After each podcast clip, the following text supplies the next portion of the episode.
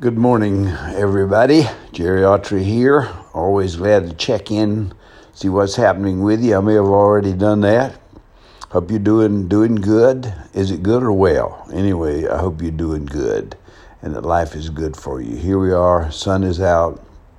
It's going to be bright. Going to go for a walk uh, in a little while, maybe. I get in about uh, 10,000 steps, always my minimum. Yesterday I got in 13,000, pat, pat, pat. So what can we say? It's important, I think, uh, you know, to, uh, I've been thinking a lot about this. I told you recently about the book I'm reading, uh, The War on Normal People by uh, Andrew Yang, who is absolutely the smartest man in the room. And uh, puts his money where his mouth is. He's super guy I really like to read him. And uh, he's going to run for president next time. I'm voting for him. We're going to start campaigning soon. He ran last time, knowing, of course, he couldn't, didn't stand a chance, but he got his message out in many cases, and that's no small thing.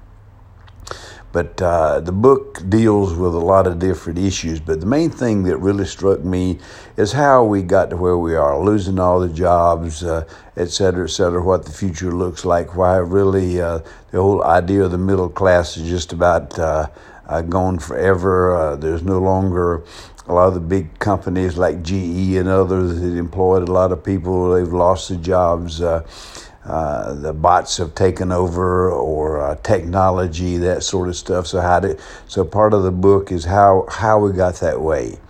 You know, the assault on normal people is that you know uh, they they were replaced by literally um, uh, things like bots or uh, technology, and there and once the doors open, there's no way out. But there's something else that's more key, and here's what he points out in his book. You know, really uh, for a long time, America looked to places to create jobs and this, that, no, that was a, a part of it.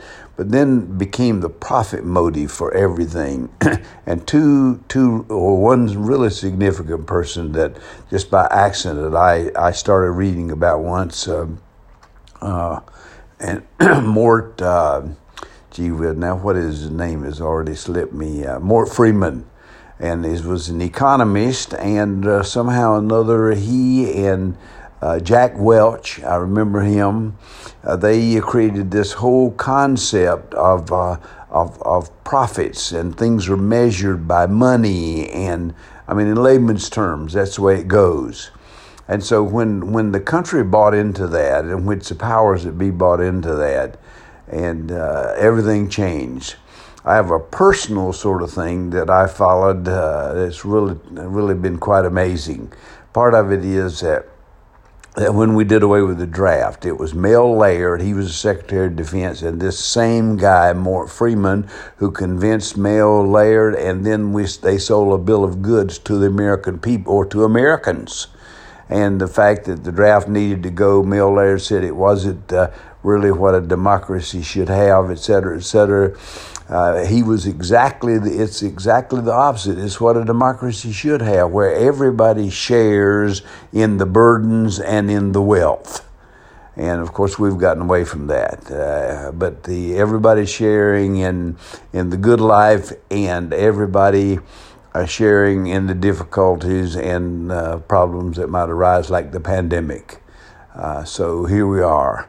You know, I'm going to be developing this for some time because it, it's in my my head, and uh, nobody listens to me. I'm a midget, but I need to do it for myself. Hey, God bless you.